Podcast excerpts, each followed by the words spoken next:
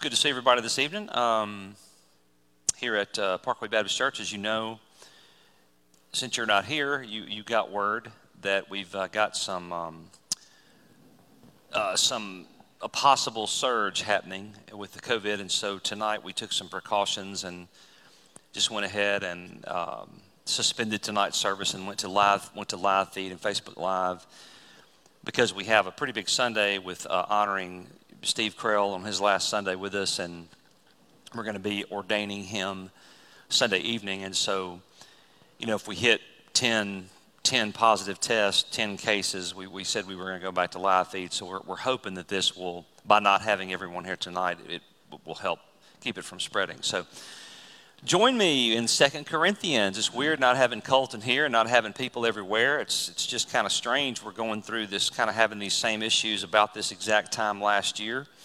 So I um, don't know what to think about that. But anyway, so Second Corinthians, if you've got your Bible, I know it's up there. And we are in actually, I think we stopped in chapter seven last week. But I'm going to back up, so I've got a solid hour with you, uh, with just me, and then uh, we'll we'll hit the uh, prayer request and the announcements here in just a second.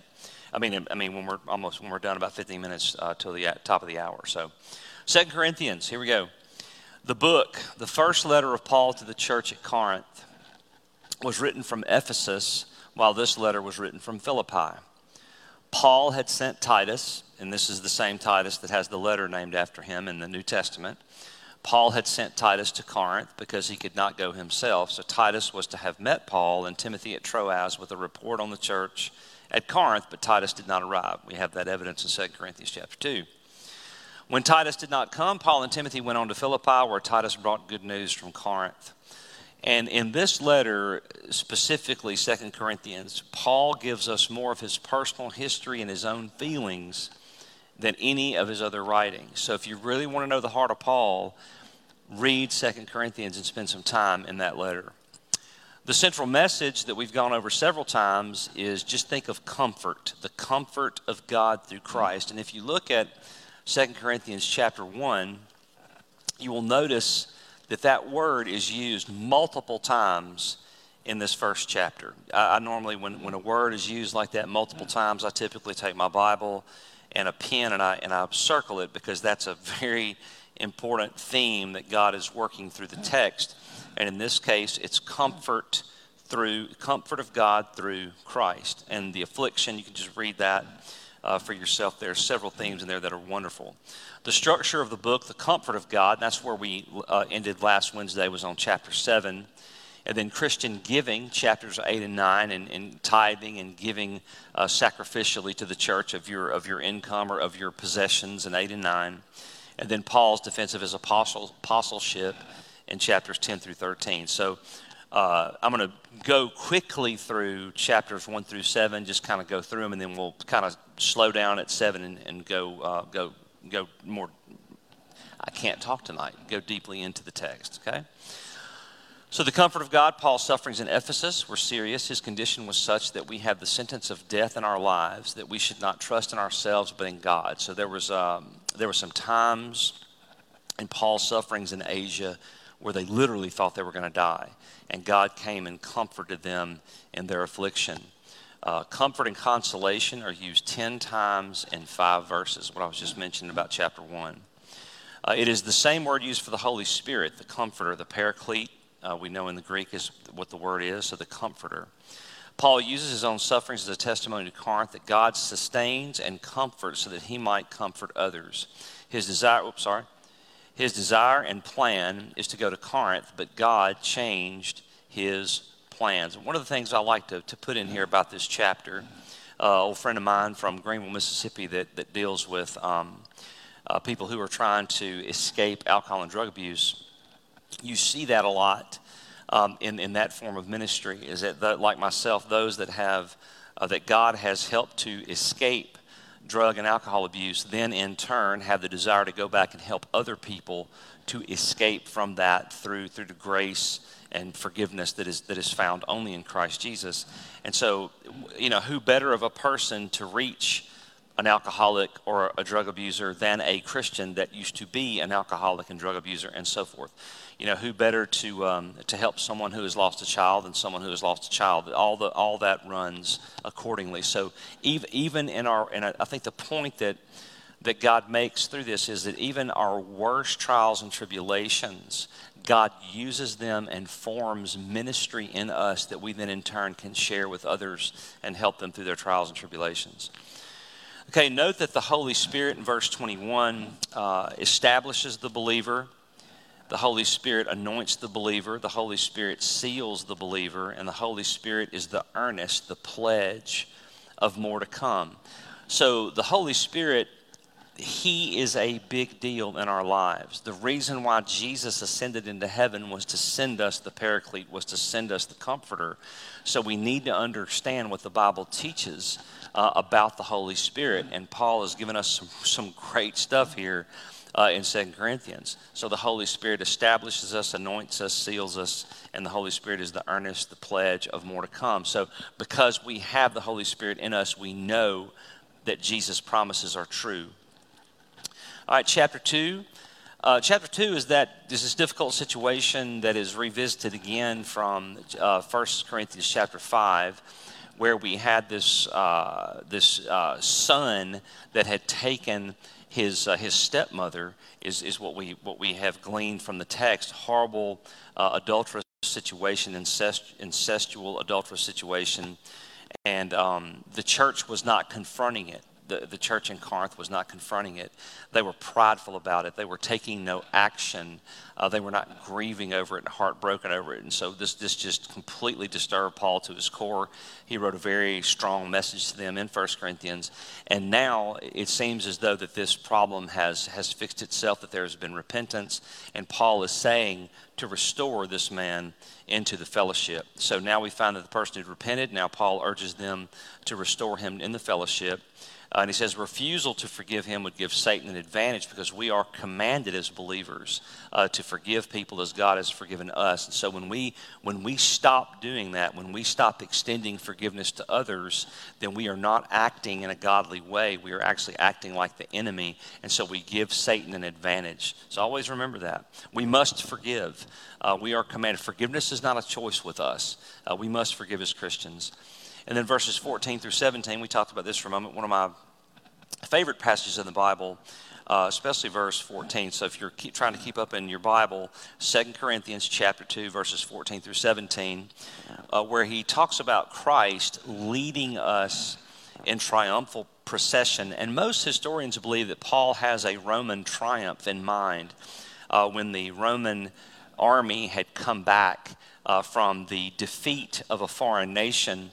And when they come into the city, there's all this pomp. The Roman emperor and the generals, uh, you know, come in first. And at the very end uh, are the slaves or those, the prisoners of war that come in. And when they come through, they are burning this incense. And the incense just kind of fills all the air in the entrance of the city of Rome. And so it's this idea that they come in and just like Christ, when Christ, uh, when, you know, when we when we as Christians, when we go places that, that we have, we give off this aroma of Jesus. So it's really, it's a it's a fascinating uh, illustration that he gives in those few verses. Okay, um, chapters three and four, he talks about the old covenant as compared to the new covenant. We talked about that for just a second. In the old covenant, uh, the old covenant brings death, and the new covenant brings life. In other words, and the law is not bad. Paul tells us that a lot, but the law uh, awakens our conscience fully to sin and the fact that we we are sinners and that we can never fulfill God's law. And in order for us to fulfill God's law, we have to believe in the one that died, that died in our place, and that's Jesus Christ. So um, he goes into all that in chapters three and four. So the old covenant was of the letter of the law, the new is of the Spirit, written on fresh tables of the heart. And the old covenant killeth, the new giveth life. And the old covenant was one of condemnation and the new of righteousness. And that's the righteousness that we have through through Jesus Christ's sacrifice on Calvary's cross and our faith and belief in Him, and the Holy Spirit imparts, bring, comes into our into our into our souls and imparts life to us. We have forgiveness of sin, and then we have this new birth uh, in in Jesus. So that's that's that's what he's talking about: the comparison of the old way to the new way. Okay. The old covenant, though done away, was glorious, meaning that there was nothing wrong with the old covenant. Uh, it just could not bring life. It, it brought death. It was good in the sense that it brought the truth, but it still did not bring life as the new covenant does. So he says the old covenant, though done away, the old covenant done away, as Hebrews teaches throughout the whole the whole letter, the new is glorious. So the old was glorious, but the new is glorious, meaning that is which remains. The old covenant in the face of Moses, the new shines from the face of Jesus. So Moses was the one that brought us the covenant of the law. Jesus is the one that brings us the covenant of grace. So, okay, the symbol of the old covenant was the veil. The new is the mirror. And then he gives you a, uh, a memory verse there in verse seventeen. I believe that's chapter three. Uh, yes, chapter three, verse seventeen. Now the Lord is the Spirit, and where the Spirit of the Lord is, there is freedom. Freedom in Christ. Freedom from the law. Freedom in Jesus, because He has fulfilled the law. Okay? And that doesn't mean, don't misunderstand that. That doesn't mean that you're free to do ever to do anything you want to do. That's not what that means. That you're free from the condemnation that comes with the law. You're free in Christ. You're free in the life of Jesus. Okay? And if you're saved, you know what that means. It's like you, before you're, before you, you get born again, you kind of carry around this weight of guilt over sin and those types of things. And then when you're saved, that, that is just miraculously lifted off of you, like an anvil off the top of your head. I, I know when I got saved, that's exactly, exactly what I felt like, because I, there was no way that I could go back and undo everything that I had done wrong, all the sins I had committed against God. And man, there was no way for me to go back and undo all that. Couldn't do it. Some of it, I, some things I could, but not, not everything. Not from the very beginning. There was no way. And so God, through Christ, is the only one that can bring that freedom, that salvation, that forgiveness to you and your belief in who Jesus Christ is. Okay? Moving on here. So we see the differences between the old and new covenants. We are made mirrors to reflect the glory of the Lord. Uh, he gives you uh, chapter four, verse six. Yes, chapter four, verse six. I'm in Second Corinthians chapter four, verse six. For God who said, "Let light shine out of darkness," has shone in our hearts to give the light of the knowledge of the glory of God in the face of Jesus Christ. Man, that's powerful. I love his summary summary verses, okay? So what comfort we should find in Second Corinthians four, seven through ten. This is that um, this is that treasure in jars of clay. There was a, a music group that came out years ago called Jars of Clay. They were really good, and that's where that's they got their name from, was this passage right here. Uh, talking about us, we we are actually the jars of clay. And we have this treasure. So we ask, what is this treasure? That's always the question. Well, if you want to know what that is, once again, Second Corinthians four, verse seven, but we have this treasure in jars of clay. So we're the jars of clay. Paul was a jar of clay. And we have this treasure. So what is this treasure? You go backwards to verse six, which is what he what he referenced in the previous scripture. For God who said, "Let light shine out of darkness," has shone in our hearts to give the light of the knowledge of the glory of God in the face of Jesus Christ. So this treasure that we have in jars of clay is light of the knowledge of the glory of God. So it's it's salvation, it's Jesus, it's the indwelling Holy Spirit, that treasure, that treasure that we have, okay? Um, verses eight and nine, whoops, sorry, going too fast here. I don't have Colton to slow me down a little bit. Uh, now if we look in verses eight and nine, notice he says, uh, this is just continuing on in the same chapter four, we are afflicted in every way, but not crushed. We are perplexed, but not driven to despair. We are persecuted, but not forsaken.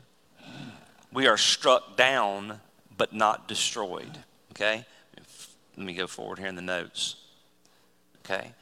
So as we have this treasure in jars of clay, as we have the light of the knowledge of the glory of God in the face of Jesus, as we have this truth, the Holy Spirit, we have the glory of God inside us, and we live our lives.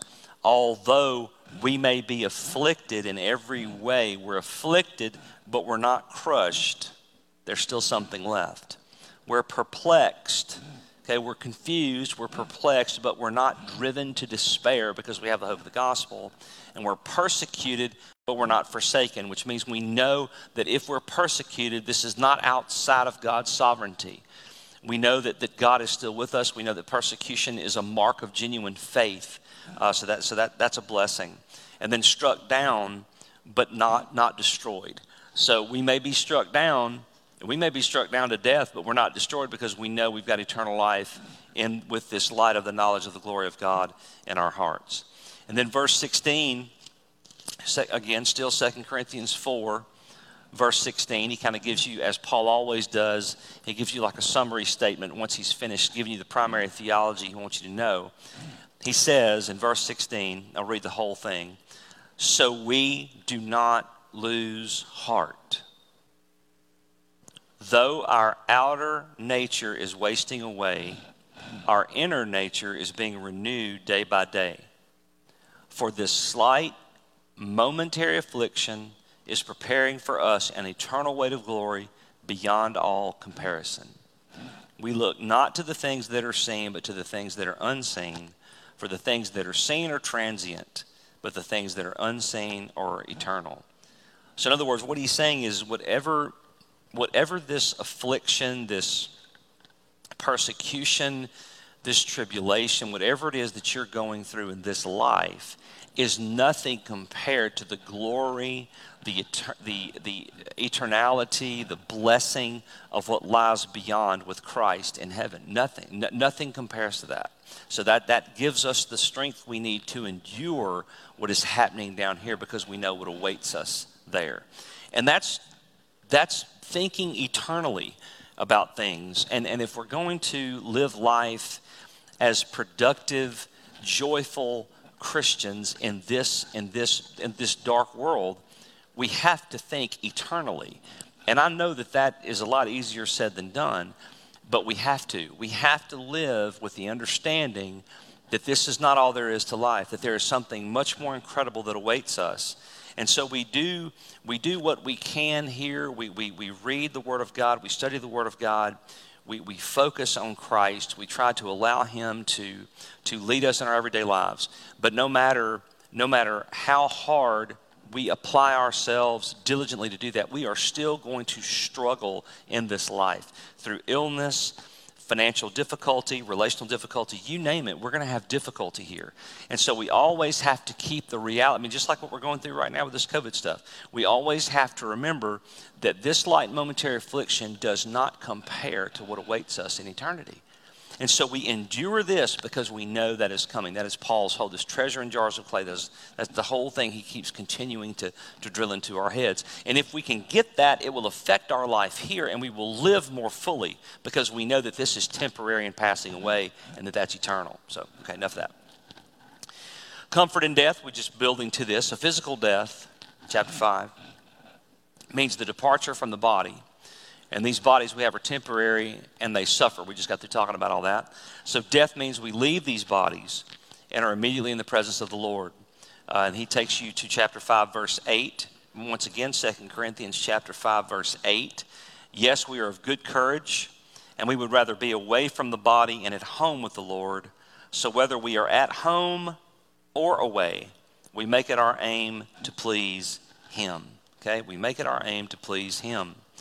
Then he talks about the reason why we need to live that way, whether we are away or at home, because, verse ten, Second Corinthians chapter five, verse ten, "For we must all appear before the judgment seat of Christ, so that each one may receive what is due for what he has done in the body, whether good or evil."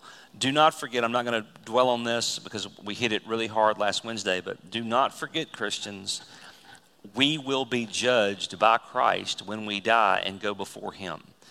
Uh, and we are judged based upon our works as believer in, in this life. Our, our salvation is based on faith in Jesus. So I'm not talking about our salvation. I'm talking about the works. Once we're saved, from the moment we're saved until the moment we die, we will be judged based on our works we have done in the body for eternal reward. That's what I'm talking about, okay? And he, and he makes that very clear here. So the aim of Paul's ministry was that men be reconciled. Reconciled with God, reconciled with each other, and reconciled with God. First, we're reconciled with God, and then that flows into our relationships with one another, okay? Uh, note verse seventeen and underline it in your Bible, five verse seventeen. I'll read that. This is one of those passages that everybody knows uh, that's been a Christian for any length of time. Therefore, if anyone is in Christ, say it with me, he is a new creation. Yes, the old has passed away. Behold, the new has come. And all this is from God, who through Christ reconciled us to himself and gave us the ministry of reconciliation. That is, in Christ, God was reconciling the world to himself, not counting their trespasses against them, and entrusting to us the message of reconciliation. I'm just going to keep going because this is great. Therefore, we are ambassadors for Christ, God making his appeal through us. God, did you get that? God making his appeal through us. We are the hands and feet of Jesus. We implore you on behalf of Christ, be reconciled to God. For our sake, he made him, talking about Jesus, to be sin who knew no sin, so that in him we might become the righteousness of God. Wow. I mean, what in the world, man? I, get your mind around that. Can you do that, Nathan? Get your mind around that? Unbelievably incredible truth. All right, moving forward. In chapter six, Paul lists eighteen trying experiences in ministry. He lists nine contrasts covering all of life in verses eight through ten. In verses eleven through eighteen, you read a personal appeal to the Christians at Corinth to be separated from the world. So just to, to hit this just for a second, once again, if you're following along, Second Corinthians chapter six.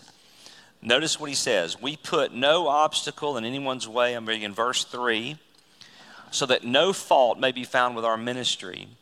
But as servants of God, we commend ourselves in every way by great endurance and affliction.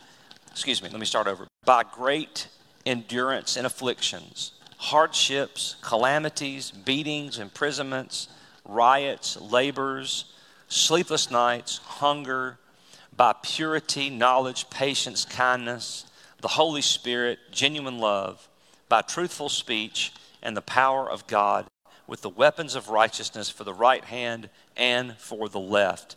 So just, just incredible. He gives you just a whole list of, um, of difficulties that he as an apostle has endured, uh, that God has enabled through the Holy Spirit being with him to, to endure as, as, he, as, as he is a new creation himself, being able to endure all these different things uh, and, and yet still maintain Uh, a, a humble, serving spirit attitude, okay?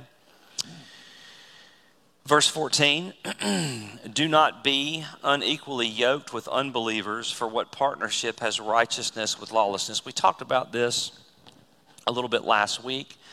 Um, what this basically means is that Christians uh, should not be yoked or, uh, like the, the illustration is from the ancient world, where they would put two animals. If you've ever seen a yoke, there'd be this this big wooden harness with these with these shoulder uh, arches on them, and they would drop them over the neck of, of different beasts. And you would never, you normally would never yoke two different beasts together. You would always have two of the same beasts together, like two oxen, and those two oxen would then would then yoke together to pull the plow uh, to to, uh, to to farm to create rows for a farm. Well, Paul borrows that imagery and he says, we as Christians should never be yoked, yoked together permanently with another Christian. And so the way, the ultimate interpretation that we've always seen this is in marriage, meaning that Christians should only marry Christians. And I, and I, I do believe the Bible clearly teaches that. And so, um, so when you think about that, and, this, and you see this a lot, you'll see a Christian go after a non-Christian believing that they will change that person into a Christian. Not saying it hasn't happened. Uh, not saying it hasn't happened. I'm sure it has. But but more times than not, what happens is, is that when a married couple, when one has a faith in Jesus and the other does not, that is a that is a source of conflict. Uh, so just simply put, that is the primary the primary application of this passage has always been that the Christians should always uh, should always marry Christians and probably do business with Christians and, and you know yoke together permanently should be should be like-minded, you know, in the faith. Okay. All right, chapter seven. Now this is kind of where we left off last week, and um, so let me be sure how I'm doing on time here. Okay, yeah, we're good. All right, verse ten, if we look at chapter seven, Paul's joy. Let's go on down to, let's go on down to verse five, excuse me, verse eight, where he is talking about the first letter that he wrote to them. For even if I made you grieve, once again, I'm in Second Corinthians chapter seven, verse eight. For even if I made you grieve with my letter, I do not regret it. So he wrote them a harsh letter about everything that was going on in the church that was that was difficult, and he sends them kind of an admonishment, a corrective letter that probably made them somewhat angry. Uh, if you've ever gotten corrected uh, harshly by somebody, sometimes you get angry about it, and that's what he's saying. Uh, Though I did regret it, for I see... I did regret it, for I see that the letter grieved you, though only for a while, okay? As it is, I rejoice, not because you were grieved, but because you were grieved into repenting. So it's really interesting to see Paul, to see Paul's mind here. I mean, nobody takes pleasure in having to correct someone, especially being harsh with someone. I mean, and I think if you do take pleasure in that, you, there's something wrong. Um, but but if the situation is dire enough and you have a, a believer or a group of people that you love that are professing Christians that are clearly drifting outside of the will of God, and you have tried lovingly and peaceably to do that, it you may have to bring some harshness. You you may have to take it from a gentle rebuke to a harsh rebuke. Uh, you just may have to do that. And I believe what Paul is saying here is that he, don't, he doesn't want to write this harsh letter. You know, he doesn't want to bring grief to them. But if that is necessary to bring them to repentance, then so be it. So verse nine, he says, as it is, I rejoice, not because you were grieved, but because you were grieved into repenting. So it was the fruit of the grievance that he's rejoicing over, which was repentance. And all of us need to shout a hallelujah when someone repents over something they've done outside of the will of God. So he then he writes, for you felt a godly grief so that you suffered no loss through us. Verse ten, for godly grief produces a repentance that leads to salvation without regret, whereas worldly grief produces death. So what's very, very interesting what he says here. So he's basically saying that there's two types of grief based on what he is teaching in Second Corinthians. He is saying that there is a godly grief and that there is a worldly grief. And the godly grief actually leads you to repentance. So it is a deep conviction Of, of sin wrought on by the Holy Spirit that brings you to a place of repentance. Worldly grief is different. Worldly grief is kind of like a, you know, I've, I've gotten in trouble, I'm in trouble now, and I've got to save my own hide, so I'm going to tell everybody what they want to hear, and I'm, you know, I'm going to, I'm going to, you know, pray one, two, three, get me out of this, then I'm going to go right back to living the way I was living. Okay, that, that's, that's worldly grief and worldly sorrow. Paul's talking about godly grief. And the, the two examples that you can look up on this, Judas... in Matthew twenty-seven, I'm not going to go there and go into all that because we don't have time, but you can write this down. Judas in Matthew chapter twenty-seven clearly has worldly grief that leads him to commit suicide for betraying Jesus, okay? And if you look at Peter in John twenty-one, Peter denied Christ three times, but at the end, he came back around, came to true repentance, came to Christ again, and Christ reinstated him. two excellent examples of those two realities. So look that up. You'll, you'll really enjoy that. I remember years ago when I discovered that, and I don't remember what theologian was that pointed it out, but it was, it was, it was great to, to, to learn that. Okay? All right, so chapters eight and nine, moving on. Now, these two chapters give us detailed instructions on Christian giving. Christian giving. So, so this is not just uh, tithing as the Old Testament principle that we see, and then the New Testament principle kind of takes it a little further into sacrificial giving. Uh, this is, Paul is given, the, the advice here is, is, is a little bit different than, than those two positions, okay? So let's just read what he has here. Uh, verses one through six, he says, giving is a what? Giving is a grace. And God wants you and God wants me fully before we bring him anything, right? So before we bring a gift, he wants us.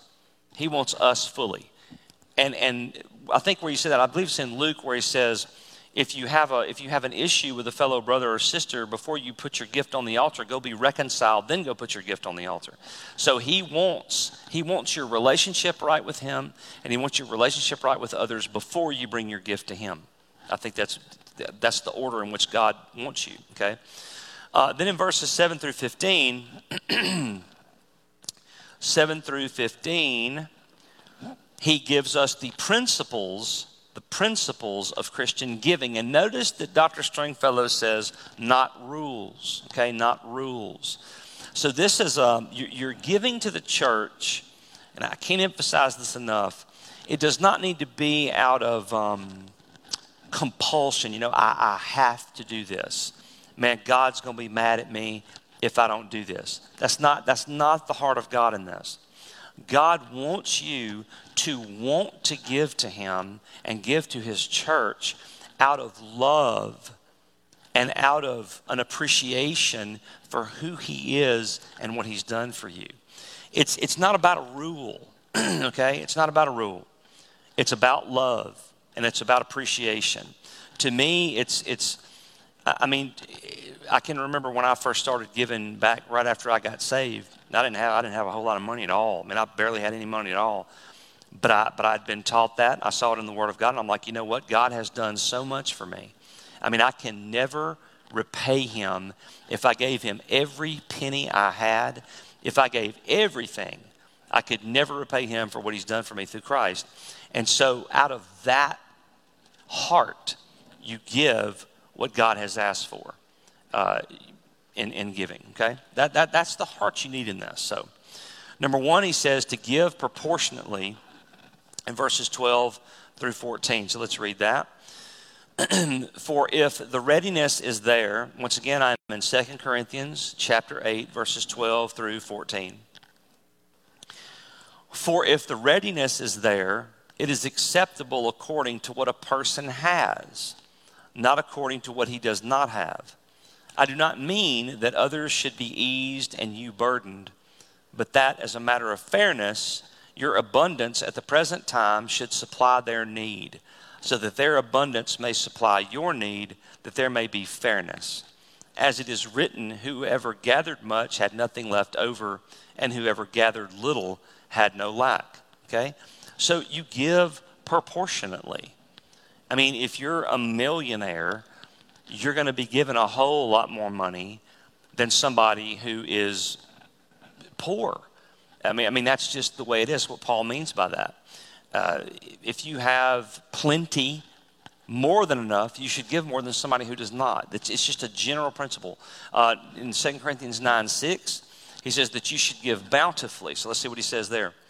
The point is this, uh, again, Second Corinthians chapter nine, verse six. The point is this, whoever sows sparingly will also reap sparingly, and whoever sows bountifully will also reap bountifully. So what does that mean? That means that if you give large, you're going to reap large. Now, Is that a prosperity gospel principle? Absolutely not. That isn't, because the prosperity gospel preacher will tell you that if you will send me one thousand dollars, I will send you five thousand dollars. That is not what Paul is teaching here. There is no telling. He doesn't, he doesn't explain to you exactly how it will be returned to you. Most of the time, if you give heavily, what is returned to you is a spiritual harvest and not a financial harvest. I don't know if you've noticed that, but throughout my life, I've given, I've given, I've given a consistently and faithfully to the church for years. But I mean, I, I, I mean, I, I'm not rich at all. I mean, I mean not at all. Um, so, so just remember that, that when you give to God, he wants you to give bountifully. He wants you to give, and what you will receive, you will receive, you will reap bountifully, but it is not always materialism. Many times they are spiritual blessings that you will receive. And just keep that in mind, okay? Give cheerfully.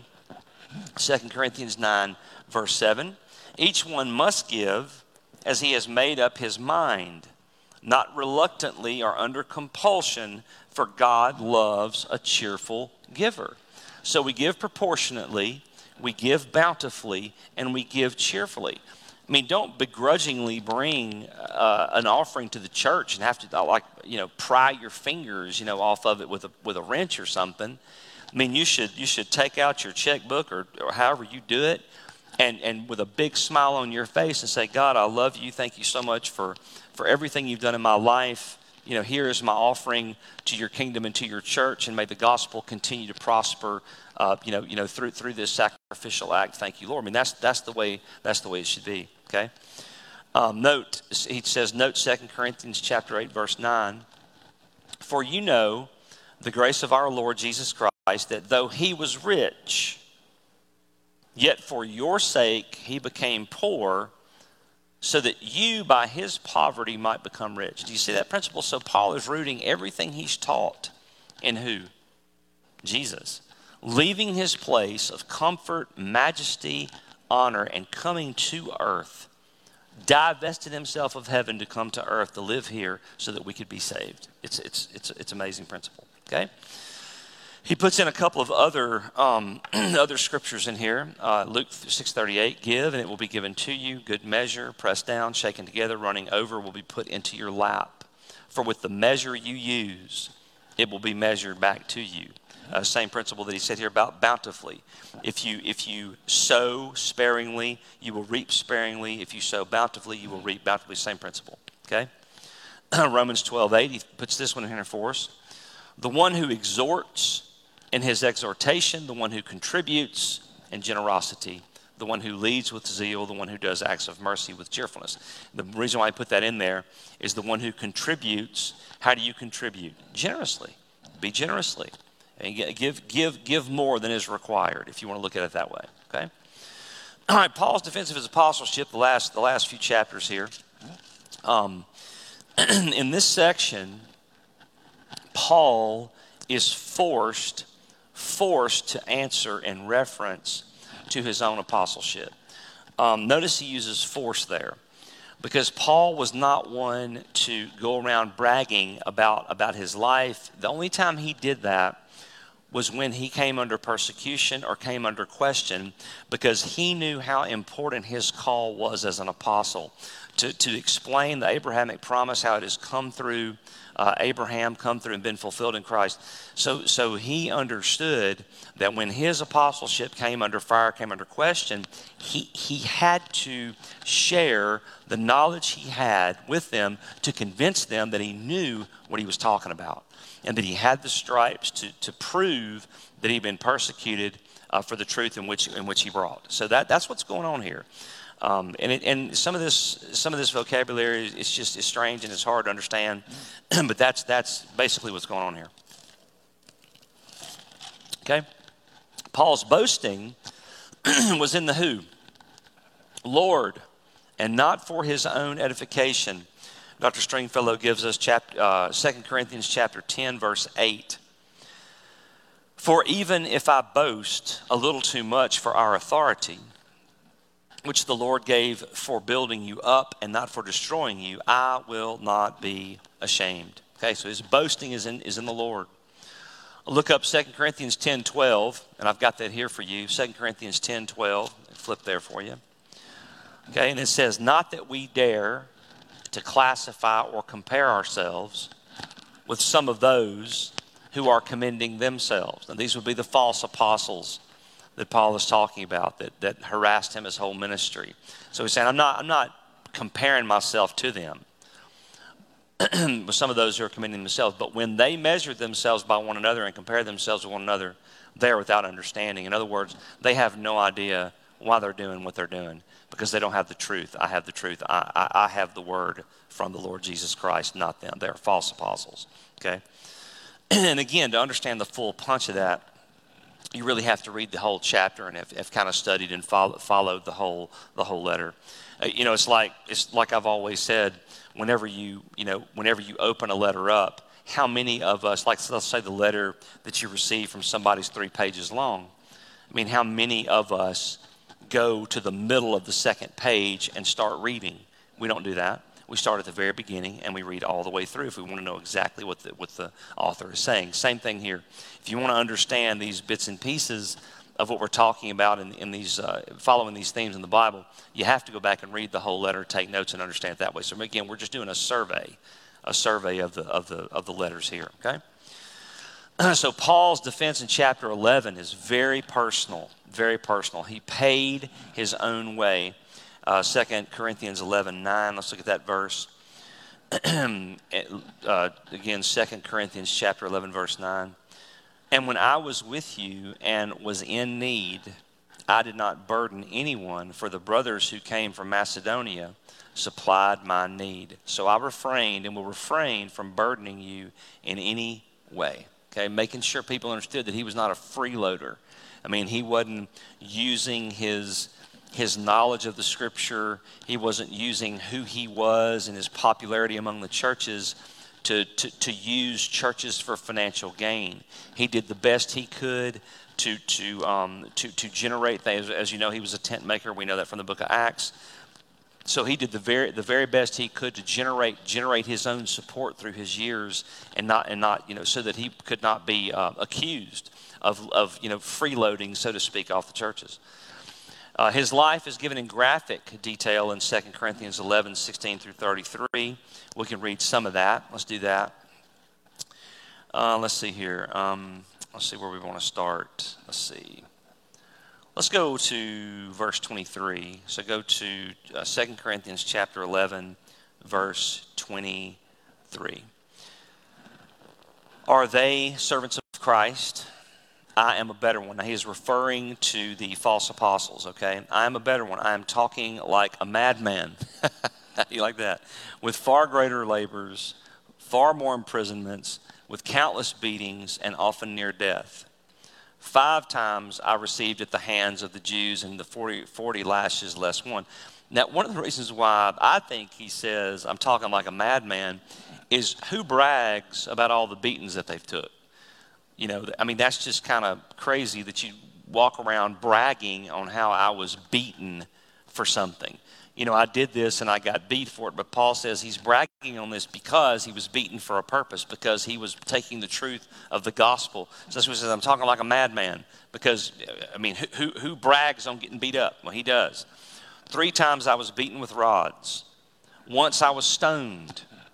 Three times I was shipwrecked. A night and a day I was adrift at sea, on frequent journeys, in danger from rivers, danger from robbers, danger from my own people, danger from Gentiles, danger in the city, danger in the wilderness, danger at the sea, danger from false brothers, in toil and hardship, through many a sleepless night, in hunger and thirst, often without food, in cold and exposure. And apart from other things, there is the daily pressure uh, on me of my anxiety for all the churches. Who is weak, and I am not weak? Who is made to fall, and I am not indignant? If I must boast, I will boast of things that show my weakness. The God and Father of the Lord Jesus, he who is blessed forever, knows that I am not lying. Man, that's, that is, that is powerful, okay? We'll stop there. So he asked a question, if you just listen to all that. How would you go... How would you go through such things if they came your way? How would you go through those things if they came your way? All all those things that he just listed. I mean, very few of us have been through a third that Paul just listed there, and he went through all that for the gospel. I mean, most of the time, we, we are not willing to, to, to say no to some type of fun activity because we're committed to church. Or sometimes we we we just we won't sacrifice anything for the gospel or for our church. It's like we want we want the mammon, we want to serve two masters, we want to serve money, and we want to serve the church. Well, Paul understood that you, that you, you, you can't you can't serve them both you, you, because you will wind up hating one of them. So you have to do one or the other. And he chose Christ, and he chose the church, and these all these persecutions that he had because of that. So how would we go through them if they came our way? Would we endure them well as Paul did? Or would we prove ourselves not worthy? Which one would they be? No verses twenty-two through twenty-eight. I think we've already done those. Yeah, we did those, okay? Then chapter twelve, one through ten, we see the inner life of the great champion of faith. Chapter twelve, getting near the end here. There's only uh, thirteen, I believe, yep. In chapter twelve, one through ten, Uh, in verses two through seven, Paul says, that should be about fourteen years ago, not above. Um, so let's, um, I tell you what let's do, since we've got, we're we're we're, we're okay on time. Uh, I'm just going to read read here with you. So if you have your Bible, go to Second Corinthians chapter twelve, and I'll just begin reading in verse one. You want to follow along? Let me take a little drink here. Paul says, I must go on boasting. And remember, when he says that, he's boasting about what God has done in him, not what not what he has done of his own power, but what God has done. There's a huge difference there. Though there is nothing to be gained by it, I will go on to visions and revelations of the Lord. Now, this is when he talks about himself in third person. This has always been, or uh, this has always been so interesting to me. I know a man in Christ who fourteen years ago was caught up to the third heaven. Whether in the body or out of the body, I do not know. Now, the third heaven, the way the ancients understood that, and this is really neat stuff to understand, three heavens. The first heaven was viewed as from here on earth up to the clouds and the blue sky. That was the first heaven. The second heaven was from the from above the clouds, above the blue sky, above the earth, into the known universe that you can see into space. That was the second heaven. And the third heaven was beyond space into the abode of God, wherever that is, heaven, okay? So he says, I know a man in Christ who fourteen years ago was caught up to the third heaven. Now, we we think that the fourteen years ago was was when he was when he was converted on the Damascus Road, and he was led to Damascus to the street called Straight, and Ananias laid his, his hands on him, and then he went, and the scales fell off his eyes, and then he went into Arabia for three years. Uh, most conservative scholars equate the three years that he was missing in Arabia to the three years that the twelve apostles spent with Jesus, except there's one big difference. The twelve apostles basically spent time with Jesus in the flesh, and for a very short time after his resurrection. But Paul spent three years with the resurrected Christ. If if we understand all that correctly, Paul spent three years with the resurrected Christ, and it was during those times that these revelations were given to him. So he says, caught up to the third heaven, whether in the body or out of the body, I do not know. So he's like, you know, I don't know if my body was if my body was caught up there, or if I was just on earth and he gave me these visions. I'm not, I'm not sure if I had like an out-of-body experience, or he just, he, he doesn't he doesn't know. God knows, he says. And I know that this man was caught up into paradise. Jesus said, the I believe the same word to the thief on the cross in Luke. Whether in the body or out of the body, I do not know. God knows. And he heard things that cannot be told, which man may not utter. So Paul experienced these things, and when he came back, it sounds like he was commanded not to go into detail about what he saw. On behalf of this man, I will boast, but on my own behalf, I will not boast except of my weaknesses. Though if I should wish to boast, I would not be a fool, for I would be speaking the truth. But I refrain from it so that no one may think more of me than he sees in me or hears from me. Man, that's, you see the, hear the humility in him, just, just, just the, how careful he is with what he's been given from God. So to keep me from being too elated by the surpassing greatness of the revelations, a thorn was given me in the flesh, a messenger of Satan to harass me, to keep me from being too elated. Three times I pleaded with the Lord about this, that, that it should leave me. But he said to me, my grace is sufficient for you, for my power is made perfect in weakness. Therefore I will boast all the more gladly of my weaknesses, so that the power of Christ may rest upon me. For the sake of Christ, then, I am content with weaknesses, insults, hardships, persecutions, and calamities. For when I am weak, he says, then I am strong. So, again, incredible. He is caught up to heaven, paradise. He is given these revelations. And because he has this incredible knowledge, God then gave him a thorn, Paul says. A thorn was given me in the flesh, a messenger of Satan to harass me, to keep me from being too elated. Isn't that interesting? So, Shelby interpretation.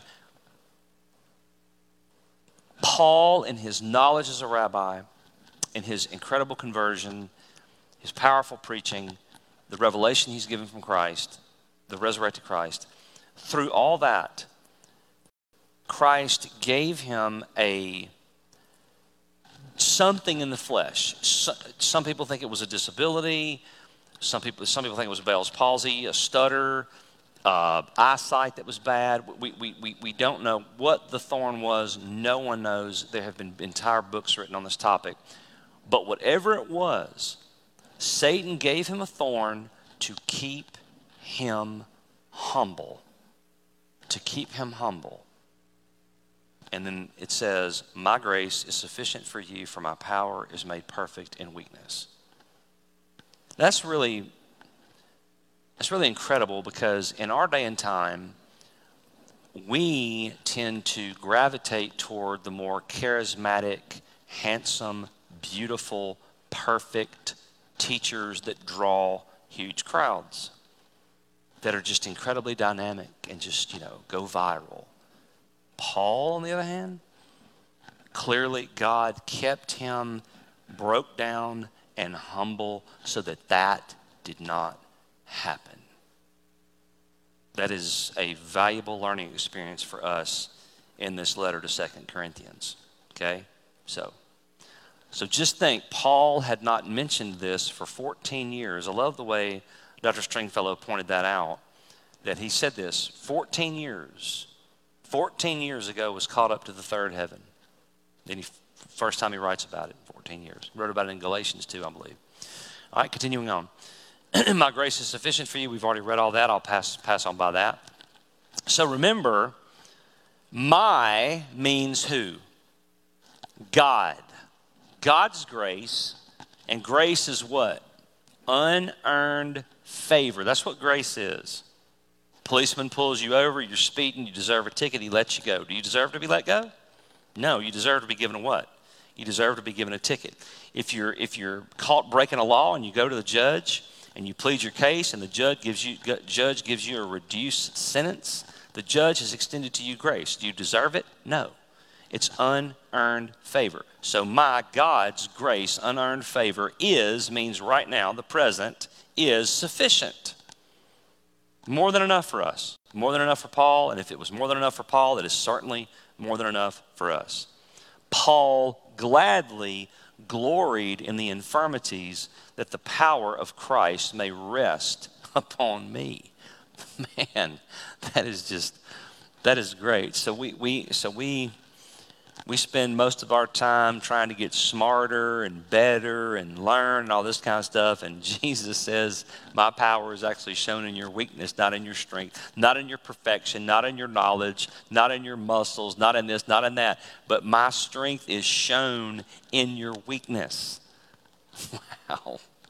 It's just such a reversal of what most of us think every day, you know. Chapter thirteen, final chapter, and then we'll be finished, and we'll do prayer.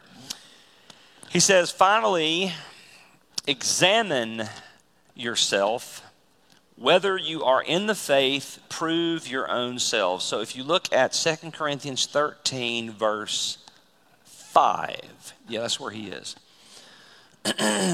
Examine yourself to see whether you are in the faith. And I'll just, just read this. Let's see what he says. Yeah, we'll, we'll, just, we'll just read it. Examine yourselves to see whether you are in the faith. Did y'all hear that? Examine yourselves. That's Paul telling Corinth, examine yourselves. You got all this sin going on in the church. You kind of got the resurrection kind of confused in your head, because there's a big teaching on that in First Corinthians fifteen. So you need to examine yourselves to see if you're in the faith. And that's something that all of us, myself, everybody needs to do regularly, is to examine our lives according to the scripture to make sure that we are in the faith. He even says, test yourselves, test yourselves, okay? Or do you not realize this about yourselves, that Jesus Christ is in you, unless indeed you fail to meet the test? I hope you will find out that we have not failed the test, him meaning him and the apostles, the true, the true apostles. But we pray to God that you may not do wrong, not that we may appear to have met the test, but that you may do what is right, though we may seem to have failed. For we cannot do anything against the truth, but only for the truth. For we are glad when we are weak and you are strong. Your restoration is what we pray for. Man, that's that's so. Man, love your enemies and pray for those who persecute you. Your restoration is what we pray for. For this reason, I write these things while I am away from you. Now listen to this. That when I come, I may not have to be severe in my use of authority that the Lord has given me for building up and not for tearing down.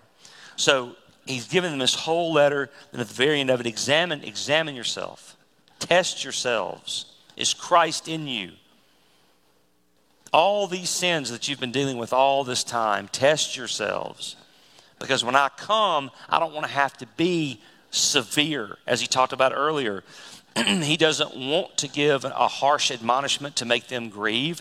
But hey, if it worked and brought them to godly uh, sorrow, so be it. That's kind of what he's saying. He doesn't want to use his authority to be severe.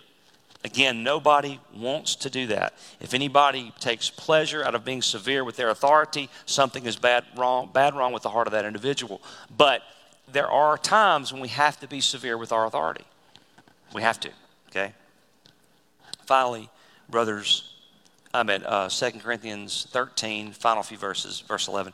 Finally, brothers, rejoice, aim for restoration, comfort one another. Is that word again, comfort? Agree with one another, live in peace, and the God of love and peace will be with you. And here's one of my favorite ones. Greet each other with a holy what? Kiss. Mwah. Kiss. All the saints greet you. The grace of the Lord Jesus Christ and the love of God and the fellowship of the Holy Spirit be with you all. All right. Questions. What is the central message of Second Corinthians? Comfort in God and Christ. Why does God allow suffering and tribulation? To create comforters in us, that once we are Once we have suffered and we have gone through tribulation, then we can offer comfort to those that are suffering and in tribulation. Where does the Christian go at death? To be with who? Christ, period. What does Paul teach about separation for the Christian? We're only supposed to marry, um, only supposed to marry Christians. And giving is a grace. Does God want your money or you? He wants you first, then your money. You first, then your money. So if you go around thinking all the time, well, I'm not going to, I don't want to be a member of the church because all the church wants is my money, you have totally missed it. The church wants you because the church is Christ, and Christ wants you first. And then you are supposed to give of what he has blessed you with. So, all right, let's do prayer now. Um, I'm going to take this down, uh, Nathan. You ready? Okay, it's down it goes, and I'm going to close it up and scoot it up here. All right, prayer requests. And I am not watching the live feed, so if you're putting prayer requests on the live feed, I will get them off tomorrow and update the prayer sheet uh, for you, okay? So it's hard to do all of that up here at the same time. Okay, I'm going to read through the most recent ones that I have here and then give you some announcements, and then we'll call it a night, okay? Um, Ann Grobner is recovering from her so- shoulder surgery. I think she is doing well. I think the pain has been reduced. Um, Marie Carney is in the last stages of hospice care. Uh, she is refusing to eat, and the family has been notified that it, we couldn't be near the end, so please be praying for the Tomlinsons as they provide for her and and pr- and, and uh, serve her. Uh, Tommy Barton is recovering uh, from a fractured kneecap. Linda Crossland, as we know, had uh, had hip replacement surgery about a week ago. She's in a lot of pain from surgery. I think that there are some uh, meals being taken to her. I think Kim Morgan is, is uh, coordinating that. Uh, Cecilia Peach has some uh, has some spinal surgery coming up, I believe, on September the fourteenth is what Dick told me. So we need to be praying for the Peach family. She's been in pain, most of you know, for, for a good long time. Um, Leah Robinson, the four-year-old great-granddaughter of Rita Smith, um, has leukemia, is got leukemia. Uh, Ronald Tucker, the cousin of Mark Cantrell, uh, is in I C U. We need to be praying for him.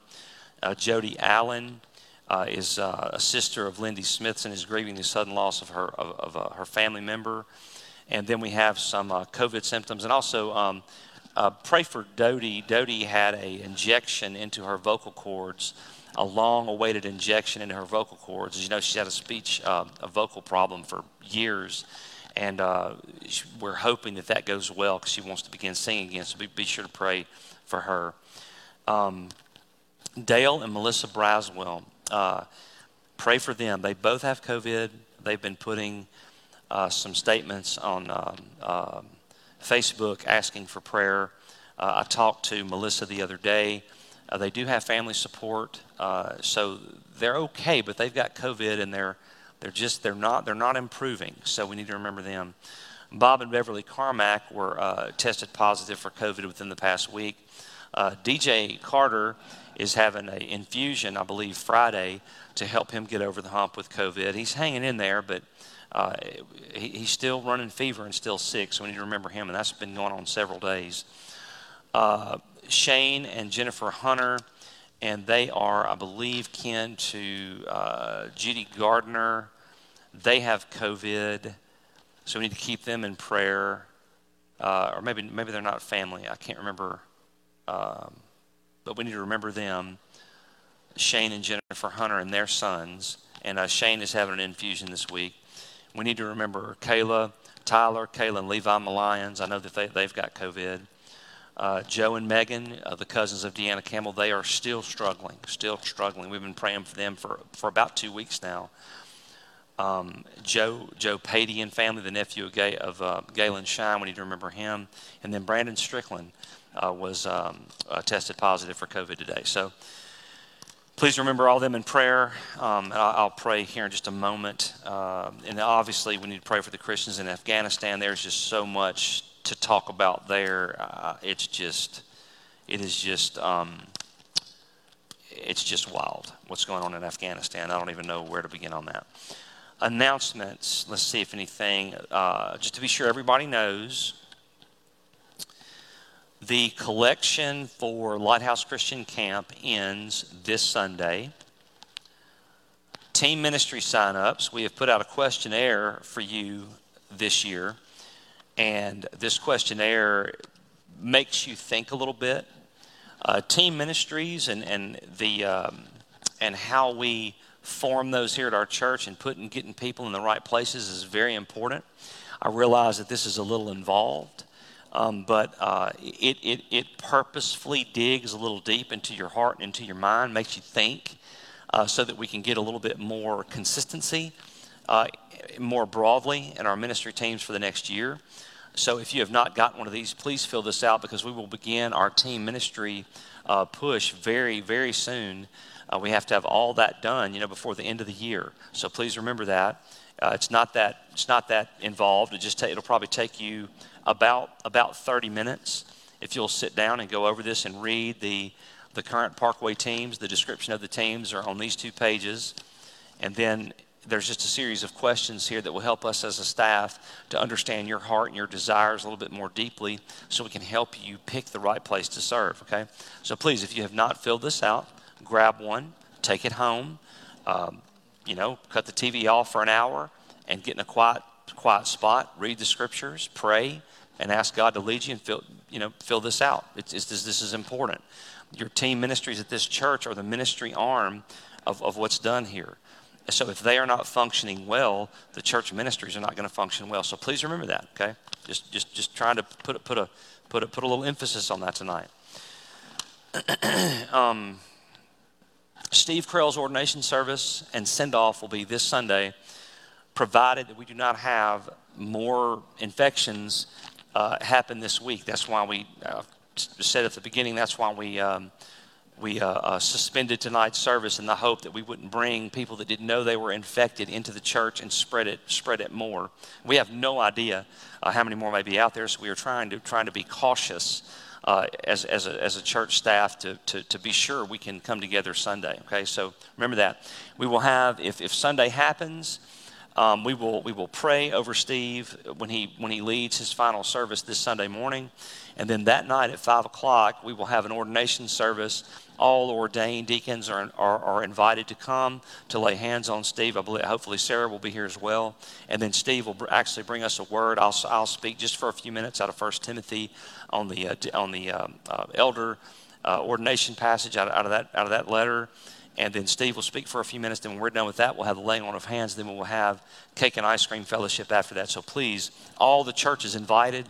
The, the whole church is invited to come to that. So if you would like to be a part of that, please come and bid the Krells farewell.